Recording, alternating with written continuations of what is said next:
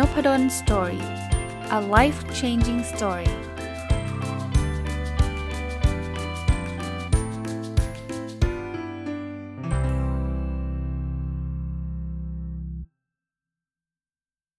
สวัสดีครับ ยินดีต้อนรับเข้าสู่นพดล story podcast นะครับ ก็เป็นเช้าวันจันทร์นะสำหรับวันจันทร์นี้อาจจะยังเป็นวันหยุดอยู่ เพราะว่าสัปดาห์นี้เป็นสัปดาห์ที่หยุดยาวนะครับ วันนี้จะเอาบทความอันนึงที่ผมเขียนเองนะครับ เป็นมามาจากหนังสือรวมบทความที่คณาจารย์ของอจะเรียกว่าภาคสาขาวิชาบริหารการปฏิบัติการคณะพาณิชยศาสตร์และการบัญชีมหาวิทยาลัยธรรมศาสตร์ร่วมกันเขียน จริง ๆ ก็มีอาจารย์ภาควิชาอื่นมาร่วมด้วยเช่นกันนะครับ หนังสือรวมบทความนี้มีชื่อว่าข้อมูลและการตัดสินใจในโลกที่ไม่เหมือนเดิมนะภาษาอังกฤษชื่อว่า data and decision in the disrupted world นะ ต้องอให้เครดิตก่อน บรรณาธิการของหนังสือเล่มนี้คือ ผู้ช่วยศาสตราจารย์ ดรพานุวงศ์คำพิรารักษ์นะครับ ก็เป็นอาจารย์ในสาขาเดียวกันนะครับ Operation Management ของคณะนะ คือทางสาขาเนี่ยปกติเนี่ยเราจะทำหนังสือรวมบทความในลักษณะแบบนี้ประมาณปีละเล่มนะ ก็ทำมาติดต่อกันหลายปีแล้วล่ะนะ ปีนี้ก็เป็นธีมเรื่องเกี่ยวข้องกับการใช้ข้อมูลต่างๆนะครับที่จะมาช่วย ตัดสินใจนะครับทำให้เราเนี่ยตัดสินใจได้ดีขึ้น คราวนี้บทความที่ผมจะมาฝากเนี่ยเป็นบทความที่ผมเขียนเรื่องข้อควรระวัง 8 ข้อในการวิเคราะห์ข้อมูล โดยใช้กรณีศึกษาของโควิด -19 นะครับมาเป็นกรณีศึกษาตัวอย่างนะก็เริ่มต้นเลยนะ อย่างที่ผมบอกนะครับโจทย์ก็คืออยากจะพูดถึงเรื่องการวิเคราะห์ข้อมูลต่างๆ ผมก็เลยนึกถึงช่วงเวลาที่ เราเจอเหตุการณ์โควิด -19 กันนะ ตอนนี้เราจะเห็นว่าตัวเลขติดเต็มไปหมดเลยนะครับ แต่ละวันติดเชื้อกันมากน้อยแค่ไหนนะ แล้วแต่ละประเทศเป็นยังไงนะครับ วันหนึ่งมีคนติดเชื้อใหม่กี่คน มีคนรักษาหายแล้วกี่คนนะครับออะไรประมาณนี้นะคราวนี้ไอ้ข้อมูลพวกนั้นดีไหม ผมว่าเป็นข้อมูลที่ดีนะทำให้เราเข้าใจสถานการณ์ดีขึ้นนะครับ แต่ หลายครั้งเนี่ยบางทีผมฟังแล้วผมก็มีข้อสังเกตนะ ว่าเอ๊ะข้อมูลนี้ถ้าเกิดเรามองแค่ด้านเดียวเนี่ยมันอาจจะไม่ครบถ้วนนะ เพราะนั้นวันนี้ในบทความนี้ผมก็เลยเขียนข้อมูล 8 อย่างเออโทษทีครับสิ่งแปดประการนะครับที่จะเรียกว่าประเด็นก็แล้วกันนะครับ ที่เราควรพิจารณาเวลาเราดูข้อมูลเนี่ยข้อที่ 1 เลย ผมเขียนว่าก่อนวิเคราะห์ข้อมูลเนี่ยควรเข้าใจที่มาของข้อมูลก่อนนะครับ คืองี้ฮะ เวลาเราพูดถึงที่มาเนี่ย มันมีความหมาย ยกตัวอย่างเช่นคำว่าจำนวนผู้ติดเชื้อโควิด -19 เนี่ย เราทราบหรือไม่ครับว่ามันมีนิยามเหมือนกันหรือเปล่านะคำว่าติดเชื้อเนี่ย บางประเทศแค่นี้เราเรียกว่าติดแล้วนะครับ ตรวจครั้งเดียวเจอเชื้อแปลว่าติด บางประเภท บางประเทศอาจจะต้องตรวจถึง 3 ครั้ง ถึงจะเป็นการยืนยันว่าติดเชื้อ เพราะฉะนั้นการเปรียบเทียบจำนวนผู้ติดเชื้อในระหว่างประเทศ A กับประเทศ B เนี่ยถ้านิยามมันมันแตกต่างกันน่ะมันก็ไม่สามารถนำมาเปรียบเทียบกันได้นะครับมีคนเล่าให้ฟังนะครับว่าบางทีบางแห่งเนี่ยเวลาจะเนื่องจากแพทย์เขาอาจจะมีคนจำนวนมากนะโทษทีครับคนไข้จำนวนมากแพทย์จำนวนน้อยเนี่ยคนเข้ามาหาแพทย์ปุ๊บเนี่ย แพทย์อาจจะไล่กลับบ้านไปเลยก็ได้ เพราะฉะนั้นเนี่ยจำนวนผู้ติดเชื้ออาจจะดูน้อย เพราะว่าที่มาวิธีการเก็บข้อมูลเขาเขาใช้วิธีว่าเฮ้ยคุณต้องป่วยไม่สบายหนักๆจริงๆอะ่ะเราถึงจะรับคุณเข้าโรงพยาบาลแล้วก็ตรวจเชื้อแล้วถึงพบว่าคุณติด แต่บางประบางประเทศเนี่ยเขาเรียกว่าเป็นการตรวจเชิงลุกเลยอยู่บ้านก็ตามไปตรวจนะผมยังอยากจะขออนุญาตแนะนำนะครับว่า เริ่มต้นเลยอะนะท่านต้องเข้าใจ ที่มาของข้อมูลก่อนนะว่ามันเปรียบเทียบกันได้ไหม แล้วคำว่าติดเชื้อคืออะไร วิธีการเป็นแบบไหนนับ นับทันทีที่มาโรงพยาบาลครั้งแรก หรือว่าคุณต้องป่วยมากๆ คุณถึงค่อยเข้ามา ข้อที่ 2 นะครับ ข้อมูลที่จะนำมาเปรียบเทียบเนี่ยควรจะอยู่ในฐานเดียวกัน ข้อนี้เนี่ยผมมักจะพูดอยู่เสมอเวลาสอนเรื่องการวัดผลเนี่ยนะฮะ คือเอางี้ผมผมเก็บข้อมูลตอนที่เขียนเนี่ยอาจจะเป็นช่วงที่กำลังพีคเนาะกำลังเริ่มต้นจะไม่ใช่เริ่มต้นเริ่มสักระยะหนึ่งอะแต่เป็น Talk of the Town นะผมเก็บข้อมูลมาวันที่ 13 พฤษภาคม 2563 นี้นะครับข้อมูลที่ผมเก็บมาเนี่ย เราพบว่าประเทศที่มีผู้ติดเชื้อ 3 อันดับแรกของโลกเนี่ยอันดับที่ 1 คือประเทศสหรัฐอเมริกาณเวลานั้นนะครับมีผู้ติดเชื้อ 1.4 ล้านคน ประเทศสเปนเนี่ย เป็นอันดับที่ 2 คือ 270,000 คน และประเภทประเทศรัสเซียเป็นอันดับที่ 3 คือ 230,000 คน เน้นอีกทีนะครับ นี่คือข้อมูลตอนที่เขียนบทความนี้นะครับ ก็คือวันที่ 13 พฤษภาคม 2563 คือถ้ามองจำนวนผู้ติดเชื้อเนี่ย เราจะบอกว่าหุยอเมริกาเนี่ย ติดเชื้อเยอะเลยนะ เพราะว่าติดกันแบบ โอ้โห ตั้ง 1.4 ล้านคนแน่นะครับ แต่อย่าลืมฮะประเทศอเมริกา ก็เป็นประเทศที่มีจำนวนประชากรเยอะเช่นกัน เพราะฉะนั้นเวลาเราไปเรียงลำดับ นับแค่จำนวนผู้ติดเชื้ออย่างเดียว มันจึงเป็นการเปรียบเทียบที่ไม่ได้อยู่ในฐานเดียวกัน พูดง่ายๆว่า มันก็แน่นอนครับคนที่อยู่ประเทศใหญ่ มีจำนวนคนหลายร้อยล้านเนี่ยมันก็น่าจะมีจำนวนผู้ติดเชื้อมากตาม เพราะฉะนั้นถ้าผมจะเสนอลองมองอีกมุมหนึ่งนะครับ แทนที่จะมานับว่า เฮ้ยจำนวนผู้ติดเชื้อมีกี่คนแล้วประเทศไหนติดเชื้อเยอะสุดเนี่ยเราลองมาหารด้วยจำนวนประชากรไหมครับ แล้วลองดูนะครับว่าตัวเลขจะเปลี่ยนไปยังไง อย่างประเทศสหรัฐอเมริกาข้อมูลณวันที่ 13 พฤษภาคม 2563 เนี่ย ติด 1 ประมาณ 1.4 ล้านคนเนี่ย ถ้าเราหารด้วยจำนวนประชากรของอเมริกาทั้งหมดเนี่ย เราจะพบว่าเขาติดเชื้อ 4,200 คนต่อประชากร 1 ล้านคนนะ ถามว่าแล้วมันจะอยู่เยอะเยอะอีกไหมนะจริง ๆ ตัวเลขนี้นะเวลานั้นเนี่ยเป็นตัวเลขที่ใกล้เคียงกับประเทศสิงคโปร์เลยนะครับ หรือในเคสของประเทศรัสเซียเนี่ยถ้าหารด้วยจำนวนประชากรรัสเซียเนาะณเวลานั้นเนี่ยติดเชื้ออยู่ที่ 1,600 คนต่อ 1 ล้านคน ซึ่งบอกได้เลยว่าเป็นตัวเลขที่ต่ำกว่าประเทศในยุโรปหลายประเทศเลยนะครับณณเวลานั้นนะครับต่ำกว่าอิตาลีต่ำกว่าสวิตเซอร์แลนด์ต่ำกว่าอังกฤษนะสหราชอาณาจักรหรือต่ำกว่าฝรั่งเศสด้วยซ้ำนะ เพราะฉะนั้นเนี่ยเรื่องของการเปรียบเทียบท่านต้องระวังท่านใช้ตัวเลขโดดๆอย่างเดียว มันก็เปรียบเทียบได้แหละครับ แต่ว่ามันไม่แฟร์ในแง่ที่ว่าจำนวนประชากรเยอะมันก็มีโอกาสติดเชื้อเยอะนะครับ อีกอันหนึ่งนะที่เป็นเคสที่โดนัลด์ทรัมป์ขออนุญาตพูดถึงประธานาธิบดีอเมริกาพูดอยู่ตลอด ซึ่งผมว่ามันก็มีประเด็นนะคือจำนวนผู้ติดเชื้อเนี่ยมันก็แปรผันกับจำนวนการทดสอบอีกเหมือนกัน คือยิ่งประเทศไหนมันมีการทดสอบเยอะ มันก็มีโอกาสเจอจำนวนผู้ติดเชื้อเยอะเช่นเดียวกัน ที่ประธานาธิบดีทรัมป์ก็พูดอยู่ตลอดว่า ก็นี่แหละที่ติดเชื้อกันเยอะเนี่ยเพราะอเมริกาทดสอบเยอะนะ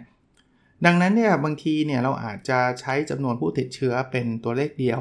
แล้วมาวิเคราะห์ว่าประเทศไหนทำได้ดีหรือไม่ดีเนี่ยอาจจะไม่ได้เสมอไปนะครับ อันนี้ก็ก็ฝากไว้เป็นเคสที่2นะประเด็นที่ 3 ครับ ข้อมูลที่นำมาเปรียบเทียบเนี่ยควรจะอยู่ในระยะเวลาเดียวกัน ความหมายอะไรฮะ คืองี้ครับ คือถ้าสมมุติว่าเราเอาตัวเลข 2 ตัวเลขเนี่ย เราคิดว่าเออจำนวนผู้ติดเชื้อ A กับจำนวนผู้ติดเชื้อ B เนี่ยประเทศ A กับประเทศ B ก็แล้วกันนะครับ ใกล้เคียงกันนะ ตัวเลขใกล้เคียงกันเนี่ยท่านแปลความหมายเหมือนกันไม่ได้นะ แปลว่าอะไรนะครับ สมมุติว่าจำนวนผู้ติดเชื้อ A ประเทศ A อยู่ 1 0 0 0 0 0คน ประเทศ B อยู่ 1 0 0 0 0 0คนเนี่ยหนึ่งแสนเนี่ยดูเหมือนเท่ากันนะสมมุติว่าประชากรใกล้เคียงกัน แต่สถานการณ์อาจจะต่างกันนะครับ เพราะอะไรครับเพราะประเทศบางประเทศเนี่ยหนึ่งแสนเนี่ยมันอาจจะเพิ่มขึ้นจาก 1 0,000 นี่แปลว่ากำลังเข้าสู่ระยะการแพร่กระจายแล้วกำลังเขาเรียกว่าอะไรอัตราการติดเชื้อมันเพิ่มขึ้นทุกวันทุกวันทุกวันทุกวันอย่างเงี้ยนะครับ อันเนี้ยคืออันตราย นะครับแปลว่ามาตรการอะไรที่ยังไม่ได้ออกมาต้องรีบออกมาแล้ว หรือว่าที่ออกมาแล้วอาจจะไม่ work นะครับในขณะเดียวกันอีกอีกประเทศหนึ่งเนี่ยหนึ่งแสนแต่ว่ามันลดลงจาก 2 0 0แสนอย่างนี้แปลว่ามันอยู่ในขั้น decline ขั้นลดลงแล้ว แปลว่าเราสามารถควบคุมสถานการณ์ไว้ได้แล้ว เพราะฉะนั้นดูว่า1 0 0 0 0แสนรายต่อวันอาอาจจะเวอร์ไปนะ อาจจะ 1 0,000 รายต่อวันหรือ 1,000 รายต่อวันเนี่ยนะครับ มันบอกไม่ได้สัทีเดียว เราต้องดูเหตุการณ์ด้วยว่ามันอยู่ในสเตจไหนนะครับ มันอยู่ในช่วงระยะเวลาขาขึ้นหรือขาลงนะฮะ เราจะได้เห็นภาพที่มันชัดเจนยิ่งขึ้นนะครับ ข้อที่ 4 ครับ ข้อนี้ผมว่าเป็นในทุกอันทุกเรื่องนะครับ คือระวังความลำเอียงในการวิเคราะห์ข้อมูล คือความลำเอียงในการวิเคราะห์ข้อมูลคืออะไรผมยกตัวอย่างนะครับ เป็นในอเมริกาแล้วกัน เพราะตอนนี้กำลังมีมีเรื่องการเลือกตั้งชัดเจน คนที่ เกลียดโดนัลด์ทรัมป์นะไม่ชอบอาจจะชอบเดโมแครตมากกว่า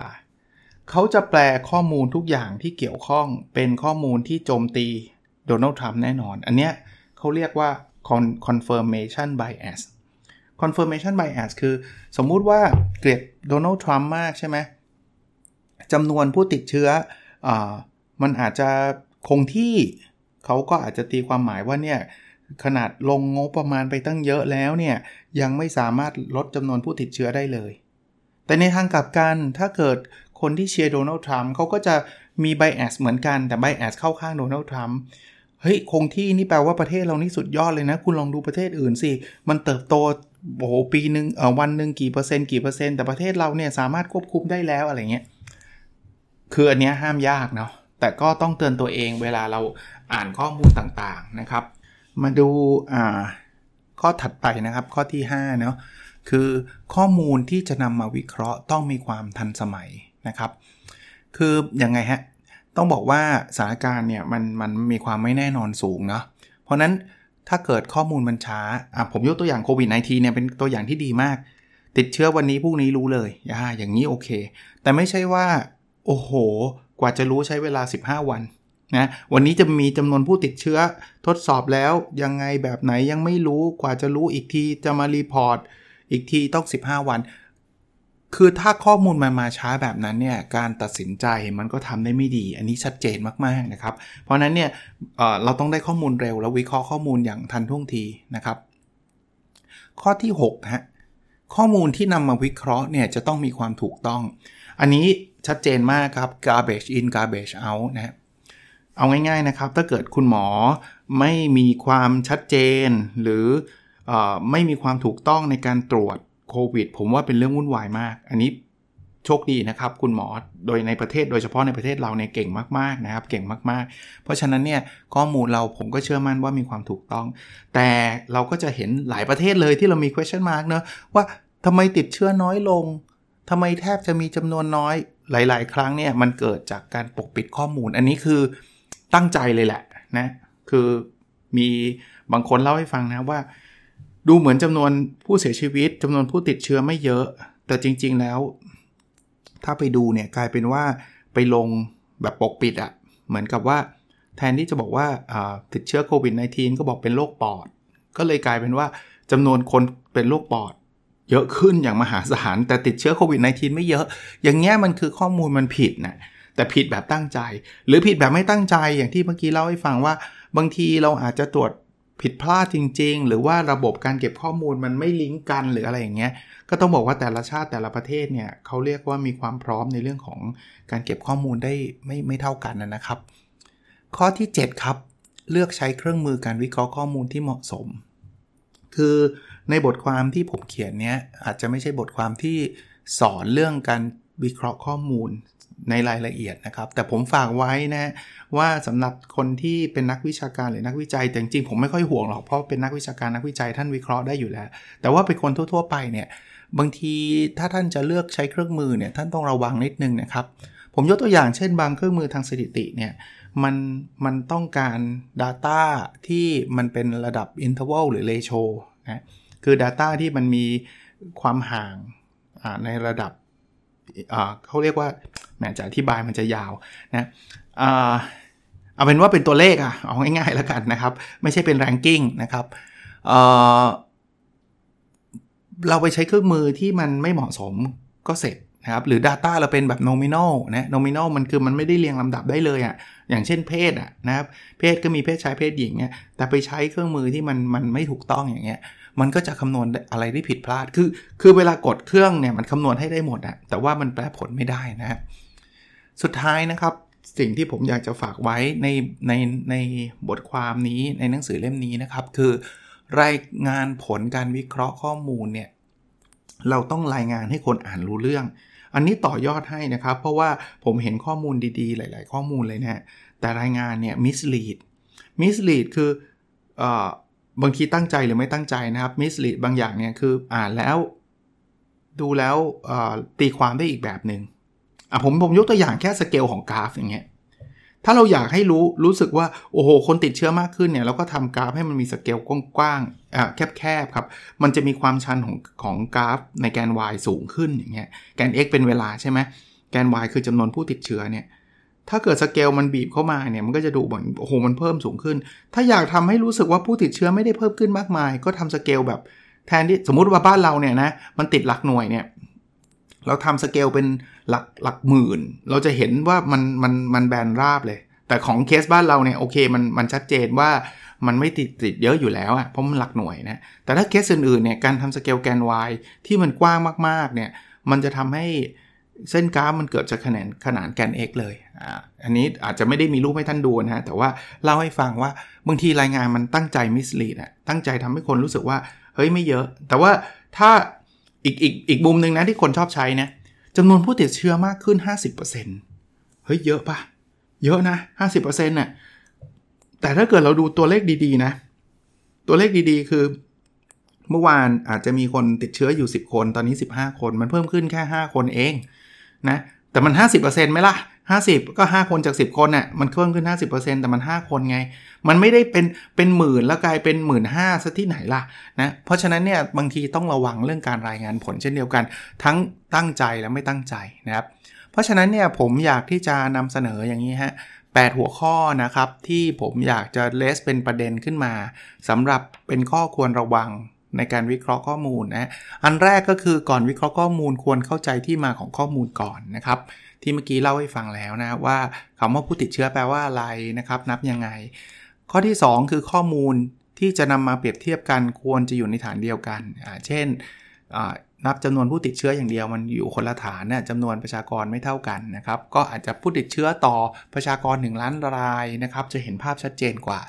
ข้อที่ 3 ข้อมูลที่นำมาเปรียบเทียบกันควรอยู่ในช่วงระยะเวลาเดียวกันนะครับ คือถ้าคือมันอยู่คนละช่วงอยู่แล้วล่ะ แต่ว่าถ้าจะมาเปรียบเทียบว่าเออติดเชื้อ 10,000 รายต่อวันเนี่ยมันอาจจะมีทั้งขาขึ้นและขาลงที่ผมเล่าให้ฟัง ข้อ 4 นะครับ ระวังความลำเอียงในการวิเคราะห์นะครับ อย่างเช่นเมื่อกี้ผมยกตัวอย่างโดนัลด์ทรัมป์เนาะคนเชียร์โดนัลด์ทรัมป์ก็วิเคราะห์ทุกอย่างเนี่ยดีหมดเลยตัวเลขเดียวกันเนี่ยโดนัลด์ทรัมป์ทำถูกนะคนที่ไม่ชอบก็ทำผิดหมดเลยนะครับตัวเลขแบบแบบเดียวกันเนี่ยก็ทำผิดหมดเลยนะก็ต้องระวังข้อ5นะครับข้อมูลที่นำมาวิเคราะห์ต้องมีความทันสมัยนะครับ คือถ้าข้อมูลมันช้ามัน late มันก็แทบจะมีประโยชน์น้อยนะครับ ข้อ 6 ข้อมูลที่นำมาวิเคราะห์ต้องมีความถูกต้องนะ garbage in garbage out นะขยะเข้ามาขยะก็ออกไปนะ ถ้าเราไปเอาข้อมูลที่มันมาแบบจาก แหล่งที่มันไม่น่าเชื่อถือ fake news อะไรต่างๆ มาวิเคราะห์ก็พังนะครับ ข้อ 7 เลือกใช้เครื่องมือการวิเคราะห์ที่เหมาะสมนะเครื่องมือทางสถิติ หรือเครื่องมืออื่นๆนะครับ ถ้าจะใช้ต้องรู้ assumption มัน สมมติฐานมัน ถ้าใครไม่รู้ไปให้คนที่รู้มาช่วยทำนะครับและข้อ 8 นะครับ รายงานผลการวิเคราะห์ได้อย่างเหมาะสมนะก็ต้องบอกว่ารายงานก็ต้องมั่นใจว่าคนอ่านไม่ถูกเชื่อมชักจูง เชื่อมโยง ไปในสิ่งที่ มันไม่ควรจะเป็นนะครับ บางทีมันมันอาจจะเกิดจากความตั้งใจหรือไม่ตั้งใจก็แล้วแต่นะครับคงต้องมีคนสนใจนะครับ หนังสือนี้หาได้จากที่ไหน ต้องบอกว่าที่เดียวนะครับก็คือสำนักต้องทีโทษทีครับ ต้องเป็นจะบอกว่าสำนักพิมพ์ไม่ใช่สำนักสำนักพิมพ์ต้องเป็นศูนย์หนังสือของมหาวิทยาลัยธรรมศาสตร์เท่านั้นนะครับ โอเคนะครับ หวังว่าจะเป็นประโยชน์นะครับ แล้วเราพบกันในวิดีโอถัดไปนะครับ สวัสดีครับ n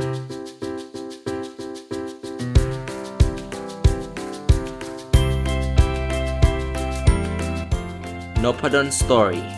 a life changing story